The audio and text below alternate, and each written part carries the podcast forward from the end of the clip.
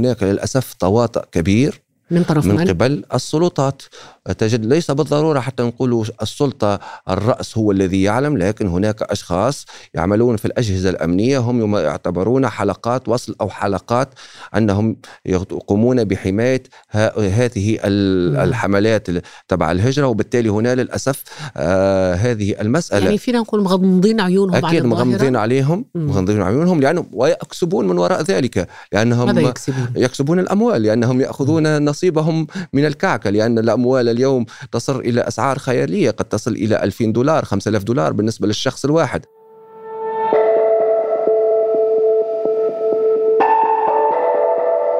فلان وصل لا ما وصل. فلان انقطعت أخباره فلان مفقود فلان بالكاد تم التعرف على جثته التي لفظها البحر. كل هذه القصص وهذه المشاهد لم تثني المهاجرين غير النظاميين على ركوب قوارب الموت باتجاه الضفة الأخرى من المتوسط. أين الخلل في مقاربات الحد من هذه الظاهرة؟ ما البدائل الأكثر امنا للهجرة غير النظامية أو كما تسمى الحرقة آه، بالمصطلح العامي أو الشعبي. لمناقشة واقع هذه الظاهرة في الدول العربية أرحب بضيفي هنا في الأستوديو الدكتور الشاذلي بي الشطي أستاذ علم الاجتماع الاقتصادي بجامعة قطر أهلا وسهلا بك دكتور. أهلا وسهلا صرنا على الهواء. الآن على الهواء. انتبه نحن على الهواء ونرحب بك وبمستمعي ومتابعي برنامج بعد أمس حكاية جديدة وبعد أمس وحكايتنا هذه المرة عن الحرقة أو الهجرة غير النظامية. دكتور شادلي عندما نقول هجرة غير نظامية أو حرقة حتى لا يبدو كلامنا يعني مجرد كما يقول أصدقائنا الشرقيون فشه خلق أو فضفضة نريد أن نتحدث ونؤسس النقاش بناء على أرقام إحصائيات تعزز نقاشنا هذا. نتحدث عن ظاهرة حالات فردية أم ماذا؟ هي ظاهرة مركبة ومتداخلة الأبعاد ولا يمكن أن نتحدث عنها بمعزل عن عدة ظواهر أخرى فيها بعد اجتماعي، اقتصادي، نفسي، سياسي، ثقافي. هذه الظاهرة يعود تاريخها تقريبا إلى تسعينات القرن الماضي ولكن اليوم هي باقية وتتمدد وتتسع رقعتها يعني قبل التسعينيات لم تكن موجودة؟ لم تكن موجودة نتيجة لأن هناك أصبح فرض التأشيرات على القادمين من الدول العربية أساسا للدول الأوروبية. وبالتالي من ذلك الوقت هذه الظاهرة بدأت تظهر شيئا فشيئا ولكن اليوم وصلت إلى أرقام للأسف مفزعة جدا طيب هذه الأرقام المفزعة ماذا تقول؟ تقول أن مثلا في سنة 2022 أن الذين عبروا السواحل الليبية نحو إيطاليا يقدرون تقريبا ب 28 ألف من تونس هذا فقط من ليبيا من ليبيا في سنة واحدة نعم. وليس ليبيين أكيد نعرف إحنا ليبيا هي دولة عبور يأتيها نعم. المهاجرين من, من إفريقيا. إفريقيا جنوب الصحراء إلى غير ذلك تونس مثلا في شهر واحد في شهر ثمانية تقريبا خمسة آلاف شخص وصلوا إلى لامبادوزا الحدود الإيطالية التونسية مم. وللأسف أن عدد كبير من هؤلاء هم من القصر من النساء يعني أن هذه يعني الظاهرة عائلات أيضا عائلات أصبحت, أصبحت مشروع عائلي بامتياز بعد أن كانت بالأساس هي حكرا على الشباب اليوم أصبحت تخص كل الأعمار مم. بعد أن كانت حكرا على الرجال أصبحت نساء ورجال مم. وبالتالي هذه الظاهرة للأسف ماشية وتتوسع لكن وت... هذه أرقام مخيفة بصراحة. مخيفة يعني ومرعبة. 28 ألف من ليبيا في عام واحد. في عام واحد. 16 ألف من تونس. وفي شهر واحد من تونس 8000 خمسة ألف خم... 5000 في شهر آه ثمانية شهر أغسطس. شهر ثمانية شهر أغسطس. ماذا تعكس هذه الأرقام دكتور شادلي؟ هي بالأساس تعكس في البداية دراما اجتماعية مم. وحالة سريالية مم. لأنها آه نرى أشخاص يلقون بأنفسهم نحو الموت نحو مم. المجهول مم. هذه الحالة تعكس كثير من العوامل سواء النفسية والاجتماعية فقدان الأمل أو طموح زائد على اللزوم لأن في كثير من الأحيان وشخصيا أنا قمت بعدة دراسات في هذا المجال وقابلت مم. أشخاص عاشوا هذه التجارب سواء قابلتهم في موطن الانطلاق أو في موطن الوصول في يعني عشت معهم هذه التجربة آه نعم في مقابلات علمية موثقة وباستخدام ماذا حكوا لك؟ حكوا لي أشخاص هاجروا ليس فقط لسبب الموارد الاقتصادية. أشخاص يريدون أن يعيشوا هذا ال... هذه عبارة صارت مثل الهبة أو الموضة. يعني كلمة موضة قاسية شوية دكتور لكن بالتأكيد هناك أسباب تدفع الناس إلى التفكير في الهجرة بهذه الشري... بهذه الطريقة و يعني هذه مغامرة غير محسوبة العواقب وعدد منهم يموت ويعني تأكله أسماك البحر. لكن بما أنك آه، وصفت هذا المشهد بأنه عبارة عن دراما حية خلينا نشوف بعض القصص. لمهاجرين غير شرعيين أو الحراقة كما يوصفون ثم نبحث في الأسباب. إذا بيضل الوضع بلبنان هيك لو بدي أنا ياخذهم واولادي أنا اللي أنا اللي خلفتهم، لو بدي يموتوا بقلب البحر وتاكلن الدروفيل والحيتان ما بخليهم بهذه السلطة. أنا محاول قبل المره تقريبا 12 مرة وكلها بقت بالفشل. هلأ عندي ولد بعت شوية اغراض واديتها، هلأ الحمد لله اليوم نزل بأراضي الإيطالية.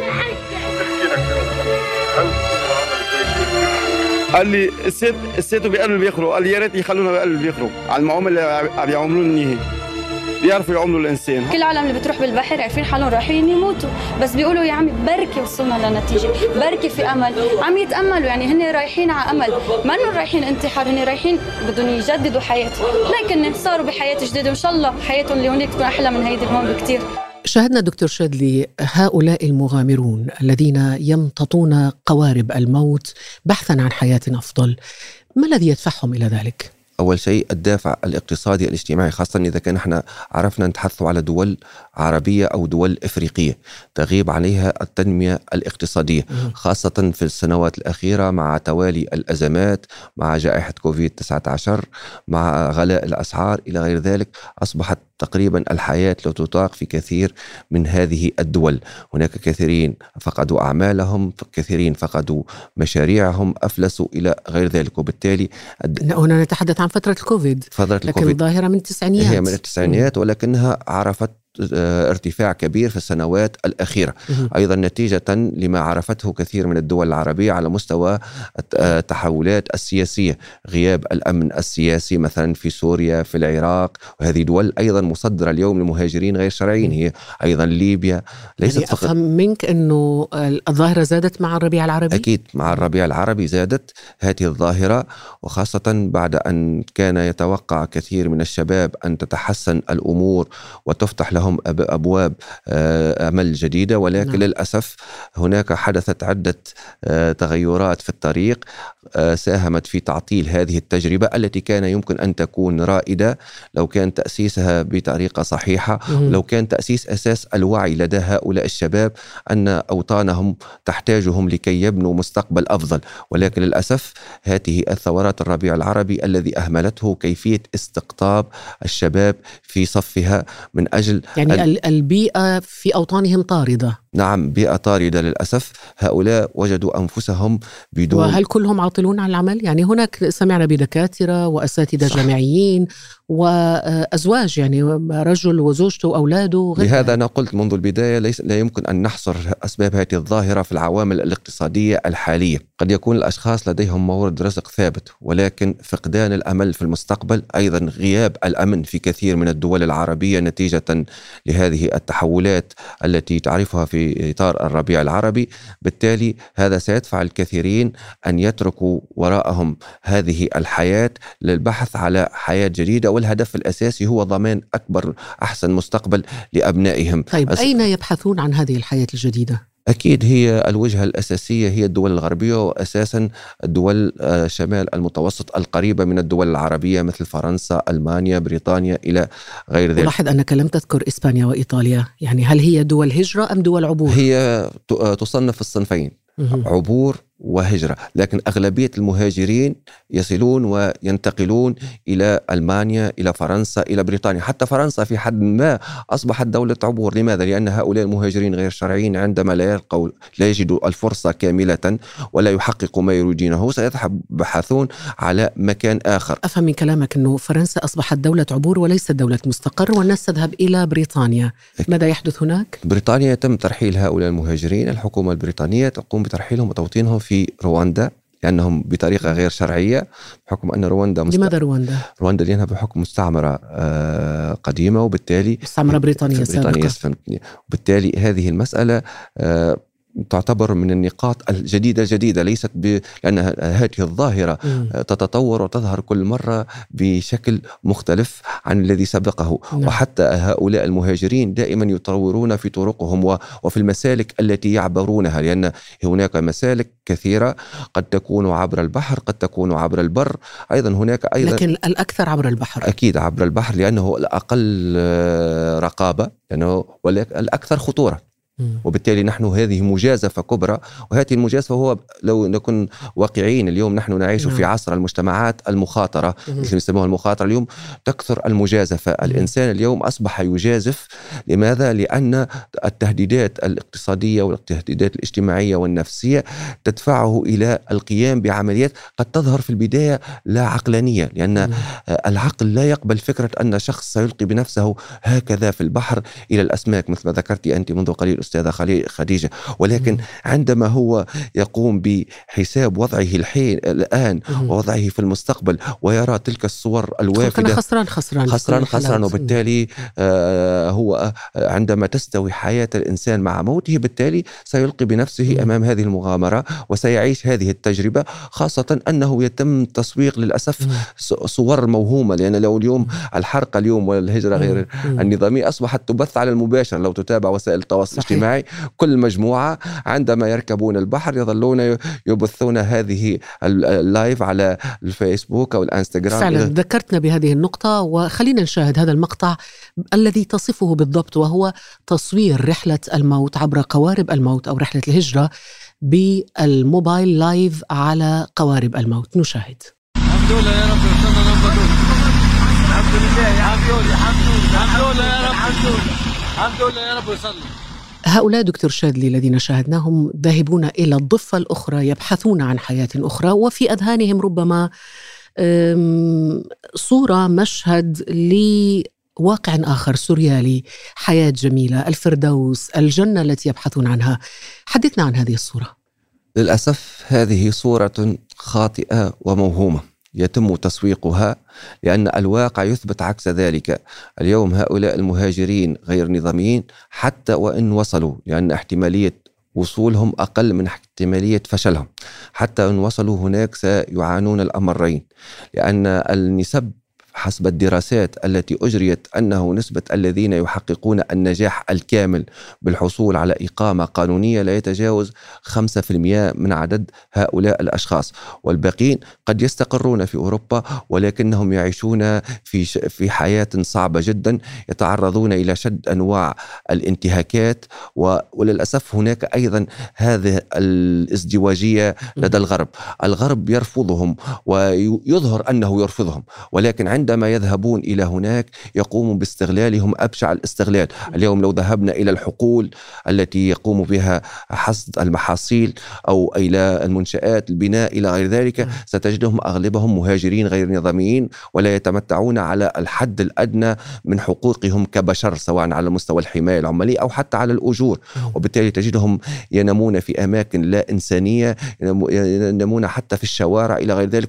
والتجارب للأسف هذه لا, لا يريد أحد أن يظهرها لأن كل واحد لا يريد أن يظهر هذه المأساة بل يسوقون صورة وردية لأبناء بلدهم لكي يعبروا عن النجاح.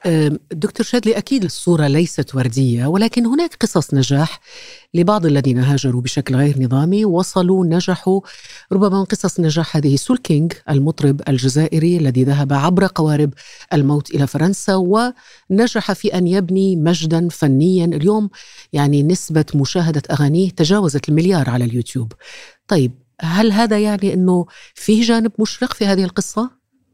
أكيد هو وإذا حاب تسمع سول كينج نسمع شوية مقطع سول. كينج خلينا أكيد. نسمع La liberté, la liberté, la liberté, nous ça nous fait pas peur. سول كينج هذا ذهب مجردا من أي شيء ما عنده ولا دينار. وصل إلى هناك وبنى مجده الفني في فرنسا. هذه فئة موجودة. أكيد الفئة موجودة والحالات الاستثنائية دائما موجود. دائما لا نعمم. نحن عندما نقول أي ظاهرة سواء كانت سلبية لن تكون سلبية 100% أو. إيجابية لن تكون إيجابية 100% مم. ولكن دائما نقول احتمالات النجاح هي ضئيلة جدا وهي. تتوقف أساسا على مهارات الشخص لأن هناك عدة عوامل. صحيح. ويجب أن نعرف أيضا الهجرة غير النظامية. عندما يكون الشخص لديه من يستقبله هناك سيكون. حظوظه أكثر. صحيح. لما يكون يتكلم اللغة معينة لديه لغات لديه حظوظ أكثر. لما يكون لديه مهارة ستكون حظوظه أكثر. وبالتالي مع, أغلبية مع شوية حظ. الحظ هو شيء ضروري. الحظ ينطلق منذ البداية قد منذ. منذ البداية قد تفشل هذه الرحلة. عندما يتم مسك هؤلاء الأشخاص أو يتعطل المركب أو يتم فركشتها من خلال عدم الاتفاق أو الحظ أيضا في لحظة العبور في البحر عندما ينجو هذا الشخص من الغرق خاصة اليوم مع صعود اليمين المتطرف على المستوى السياسي في أوروبا ونظرته للمهاجرين إلى غير ذلك. وبالتالي الحظ دائما يتوقف حتى عندما يتغير آه، الحكومة في الغرب هذا فيه عامل حظ وبالتالي يمكن أن توجد بعض النماذج الناجحة يعني إحنا نقول بالعامية أنت وزهرك أنت وظهرك بالزهر صحيح طيب فهمنا دكتور إنه هناك دول آه، الانطلاق، هناك دول العبور، هناك دول الوصول، لكن دعنا نتوقف قليلا عند دول الوصول، لماذا دائما أوروبا؟ يعني هذا سؤال غير بريء بصراحة، إنه ليش العربي لا يذهب إلى دولة عربية؟ لماذا ليس إلى دول الخليج؟ هل لأسباب جغرافية؟ هل لأسباب أكيد ما بين أخرى. العناصر الأساسية اللي تجعل العرب لابد أن نعرف من هم الذين يهاجرون هم مثلا شمال أفريقيا اللي يطلوا على المتوسط. أو سوريا أو آه، لبنان كلهم يطلوا على المتوسط وبالتالي آه، الوصول إلى هذه الدول الأوروبية أسهل ولا يستطيع أن يقطع هذه الحدود البرية الطويلة للوصول إلى الدول العربية التي تتوفر فيها الحياة وربما أيضا الأنظمة الإدارية والتأشيرات أكيد والاستقبال م- مثل ما قلت متوفرة. مثل ما قلنا منذ قليل أن الغرب يتظاهر أنه لا يريد هذه الظاهرة مم. هو يريدها فعلا؟ هو يريدها أكيد لماذا, لماذا؟ لأنه سيستغلهم استغلالا فاحشا ويحتاج إلى اليد يحتاج العاملة؟ إلى اليد العاملة واليوم الخليج أيضا يحتاج اليد يحتاج إلى يد العاملة لكن الخليج هناك آه، الكاميرات وال- والمنظمات الحقوقية كلها تسلط الأضواء على الدول الخليجية لكن الدول الغربية هي التي تتحكم في النظام الدولي العالمي. لحقوق الإنسان مم. يغض يغضون الطرف على أفعالهم التي لا ترتقي أن نعم توفر بدليل دكتور إنه قبل حوالي عشرة أيام خرجت مظاهرة في باريس لعمال أفارقة يعملون في أوبر إيت وخرجوا للمطالبة بحقوقهم لأنه يبدو انه حقوقهم مهضومة. مهضومة للأسف واليوم هم يهاجمون كثير من الدول العربية على المستوى الحقوقي ولا وهم لا يمثلون وتحديدا قطر مع المونديال. مع المونديال وهذه الحملة الشعواء التي يشنونها لو رجعنا بها حتى وقت المونديال آه، لسنرى أن فرنسا الملاعب التي بنتها أغلبيتها كان عمال غير شرعيين وغير. نظاميين وعدد الذين ماتوا في هذه أو الذين أصيبوا في هذه المشاريع آه، لا لا يتحدث عنه أحد. بالتالي هنا الازدواجية في التعامل مع مسائل حقوق الإنسان. بالتالي الغرب هو يريد أن وأصلا يستعملها هذه هؤلاء العمال المهاجرين كورقة ابتزاز. وهو ورقة إبتزاز آه مزدوجة في نفس الوقت يستعملها الأنظمة العربية الموجودة في شمال المتوسط. في بعض الحكومات العربية تقدم نفسها كشرطي للحدود. تطلب من أوروبا أن تعطيها الأموال وأن تغض الطرف على فسادها السياسي أيضا مم. ولكي تستبد هذه الحكومات بشعوبها لفترة طويلة النظام الليبي مارس هذه العملية. أيضا اليوم المغرب إلى غير ذلك الرئيس الليبي الراحل قال يوم من الأيام لو أردتم أن تتحول أوروبا إلى أفريقيا بالتالي أنا مستعد لذلك بمعنى أنه سيسهل لهم عملية الهجرة. مهم. وبالتالي اذا هي ورقة رابحة في أيدي الأنظمة الدكتاتورية. نعم ورقة رابحة في أيدي الأنظمة الدكتاتورية. هذا يحيلنا للبحث في تداعيات هذا الموضوع هذه اله- الهجرة غير نظامية أو الحرقة. ما هي تداعياتها؟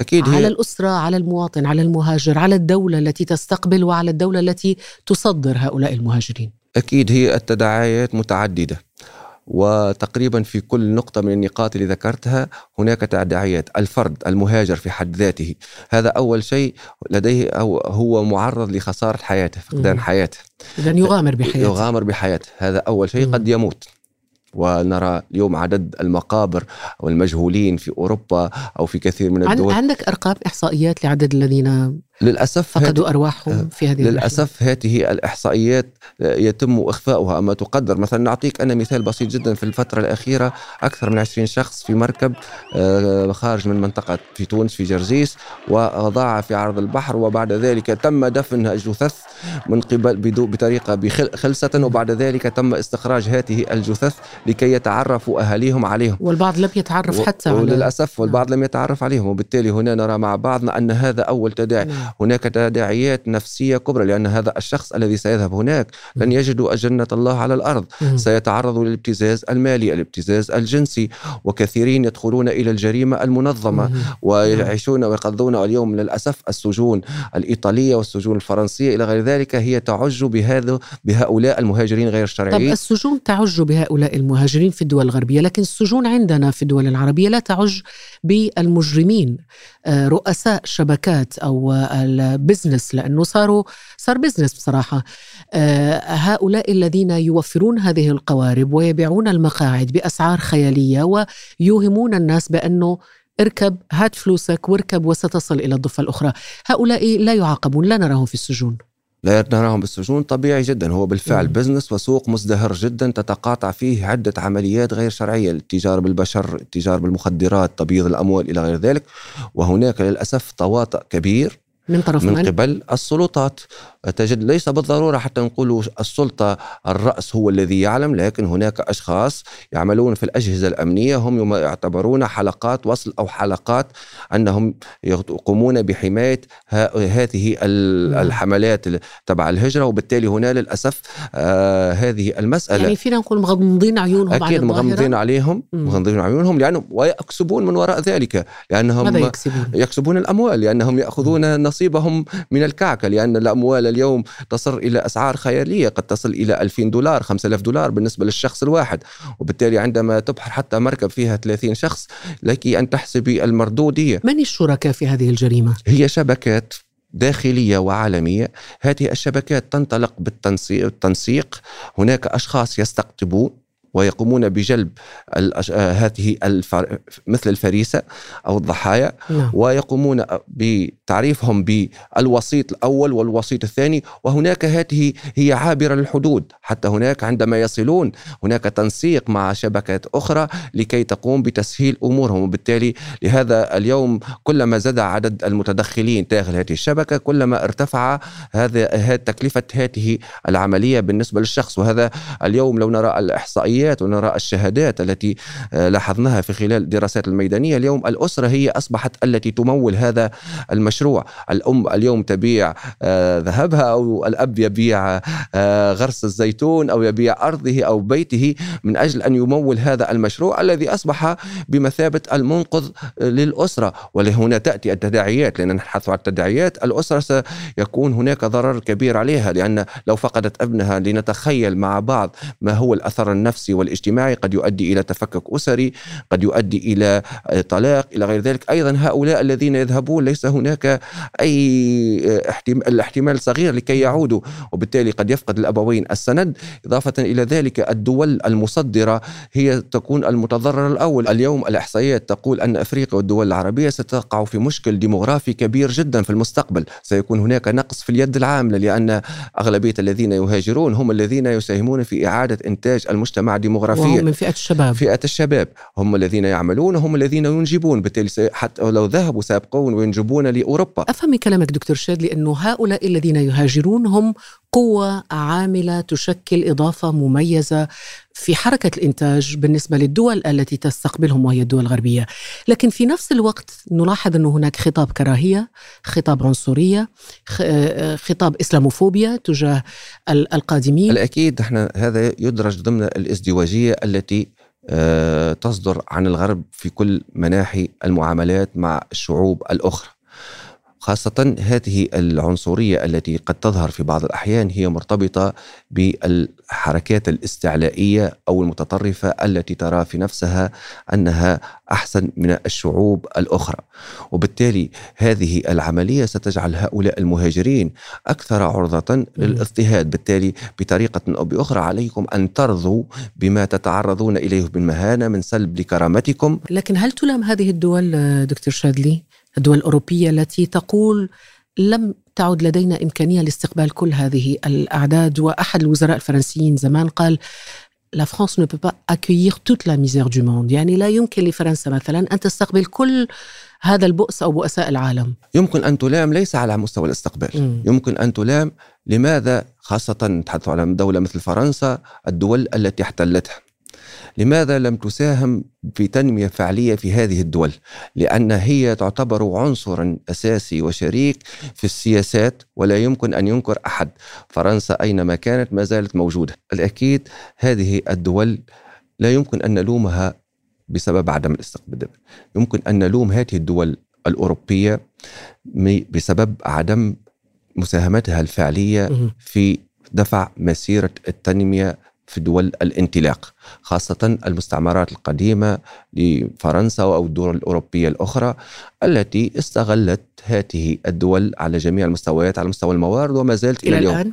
إلى اليوم لا نعم. يمكن أن ينكر أحد وما زالت أيضا تستعملها كأسواق للتسويق. وبالتالي من المفروض أنها تساعد بتقديم آه، مساعدات استثمارية تجعل هؤلاء الأشخاص لا يذهبون إلى الضفة الأخرى نعم. بالتالي أو على الأقل لا تعيق قطار الديمقراطية في هذه الدول أقل هذا أضع هذا. أضعف الإيمان نعم. أنها تترك لهذه الشعوب حق تقرير مصيرها بأنفسها دون أن تفرض عليها توجهات بعينها نعم هكذا نكون قد دخلنا في الحلول ما هي الحلول التي تراها مناسبة للقضاء على هذه الظاهرة أكيد هي مثل ما ذكرنا منذ البداية هي ظاهرة مركبة والحل لن يكون سهل مم. لابد أن تكون مقاربة شاملة تشترك فيها كل الأطراف مم. انطلاقا من الأسرة التي هي تصدر لأن أول مه- لابد أن تقوم بتوعية أبنائها نعم. بخطورة هذه الفعلة أيضا وسائل الإعلام لابد أن يوضحوا الحقيقة التي توجد خلف الضفة الأخرى أيضا الدول المصدرة لابد أن تضع بالفعل سياسات تنموية تمكن هؤلاء الشباب أو غير الشباب تمكن تعطيهم جرعة أمل للحياة للمستقبل لأبنائهم لابد أن تكون هناك مقاربة تربوية تعليمية اقتصادية نعم. سياسية أيضا لابد أن يتم السعي إلى ترفيع منسوب حقوق الإنسان، هناك حل لابد أن تساهم به الدول المستقبلة، لابد أن تقدم الخبرات والتكنولوجيا والمساعدات المادية والاستثمار المادية الاستثمارية نعم. من أجل أن تجعل هؤلاء الشباب يجدون في أوطانهم، خاصة أن هذه الأوطان غنية جدا، نعم. اليوم آه، قارة أفريقيا وكثير من الدول العربية ليست آه، ليس لديها فقر على مستوى الموارد، لكن نساعد هذه الدول كيف تستعمل مواردها الاستعمال الأمثل يعني في غياب الفقر في إدارة الموارد وليس في الموارد. نعم هو فساد في إدارة الموارد لو كان الكلمة صح. هو فساد في إدارة الموارد لأن لأن متطلبات التنمية واضحة موارد بشرية وموارد طبيعية نحن الدول التي يهاجر منها هؤلاء الشباب موجودة فيها الاثنين هي مقاربة يجب أن تكون عالمية نعم. ليست مقاربة حتى محلية أو إقليمية اليوم لأن هذه الظاهرة لا تقتصر على منطقتنا لكي نكون أيضا نعم. دقيقين. والولايات المتحدة حسن الأمريكية و... وبالتالي هناك في كثير من المناطق وبالتالي اليوم لدرجة أنه الرئيس ترامب كان فكر في إقامة جدار نعم وبالتالي حتى اليوم يعني هنا الح... الحل ليس في الجدران لا ليس الحل في الجدران. الحل لأنه هو هذا الخطأ لأن العولمة تحمل كثير من المتناقضات جاءت هي لتكسر وتلغي الحدود بين دول العالم. نعم. ولكن ألغت الحدود بين السلع والخدمات والأموال وبنت حدود جديدة أمام البشر لأن من بين الأسباب الرئيسية التي تدفع نحو الهجرة غير الشرعية هي صعوبة الهجرة النظامية. ومن كان من الممكن أن الدول هذه المستقبلة أن تعقد اتفاقيات مع الدول الم- المصدرة وتجلب كنا هؤلاء نقول مصدرة للنفط صرنا نقول المصدرة المصدرة للبشر للبشر. وبالتالي تعقد مع- معها اتفاقيات ويذهبون بطريقة شرعية محمية وتحترم حقوقهم ولكن للأسف نتيجة دائما لسيطرة القيم المادية وغياب للأسف نعيش في عالم الأبعاد الإنسانية الأبعاد الإنسانية والأخلاقية التي تراجعت وتدهورت بشكل كبير. اليوم كل شيء موجود لأن آه، لا يمكن للبشرية أن تبرر لنفسها هذه الكوارث نعم. لأن الموارد موجودة والموارد اليوم تصرف في اكتشاف الفضاء لسنا ضد اكتشاف الفضاء والعلم ولكن قبل أن نكتشف الثقب الأولى بها ال- الإنسان هذا مهم. لابد أن نوفر له أسلوب حياة لأن عار. على البشرية في القرن الواحد والعشرين أن نرى أشخاص ي- جثث يلفظها البحر اليوم نعم. لأن لو كان هذا ليس تقليل طبعا من أهمية ال- العلم والوصول أكيد. الفضاء أكيد هو ضروري ولكن لابد لكي نصل إلى الفضاء مم. لابد أن يكون الإنسان هذا على الأرض قبل آه، الفضاء نعم. يكون وبالتالي يعني يجد هذه- لقمة عيشه بهذا نختم هذه الحلقة الجميلة معك دكتور شادلي بي الشطي أستاذ علم الاجتماع الاقتصادي بجامعة قطر نورتنا وشكرا جزيلا لك شكرا لك ويعطيك العافية حاولنا أن نختصر حكاية الهجرة غير النظامية أو الحرقة ونتمنى أن تجد هذه الظاهرة حلولا من قبيل التي ذكرتها قبل قليل. شكرا دكتور. شكرا. مستقبل أجمل للإنسانية جماعة إن شاء الله يا رب. القادم أحلى وأجمل إن شاء الله. بإذن الله. شكرا لكم وإلى اللقاء.